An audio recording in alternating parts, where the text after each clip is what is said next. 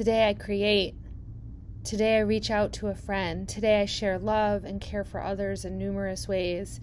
Today I open my heart to my early morning prayer partner. Today I feel my life. Today I feel my whole life. In honor of you, ancestors, in honor of you, I'm breathing into my life, never to take for granted what you lost, what I have, what we found, who we are, who we will be in love, in art, in creation, in holding, in care, in feeling the sun and braving the wind. You are here with me, flowing to me and through me. I feel you whispering, honoring, holding. May she bless you and may she keep you. And as she shines her face, may you embody grace. May she bless you, may she keep you. And as she brings release, may you embody peace.